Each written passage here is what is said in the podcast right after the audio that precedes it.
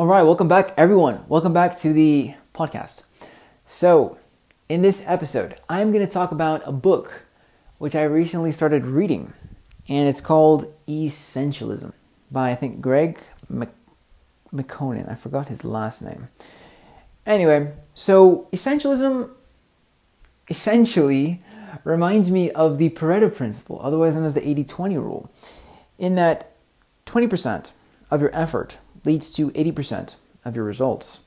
So in the book Essentialism, the, the whole concept basically is trying to tell us that by focusing on the very few, it'll be more beneficial in the long term than focusing on the trivial many, you know?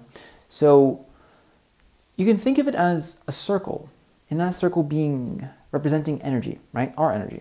Now around that circle, imagine lines being drawn around it, maybe like ten lines drawn around the circle, right? Going in different directions.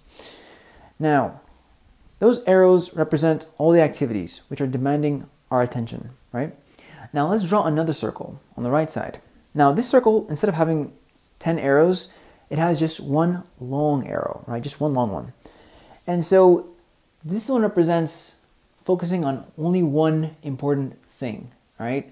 So instead of the trivial many, you're focusing on that one important thing, all right? And because of that, you're a whole lot more productive and you'll get a whole lot more done, right? So yeah, that is basically the concept of essentialism. Now, I, I just barely started the book. I still have a long way to go, and I'm already hooked. I'm already super excited, and I'm looking forward to other things that the book has installed. So anyway, thank you for listening. That about wraps it up. Peace.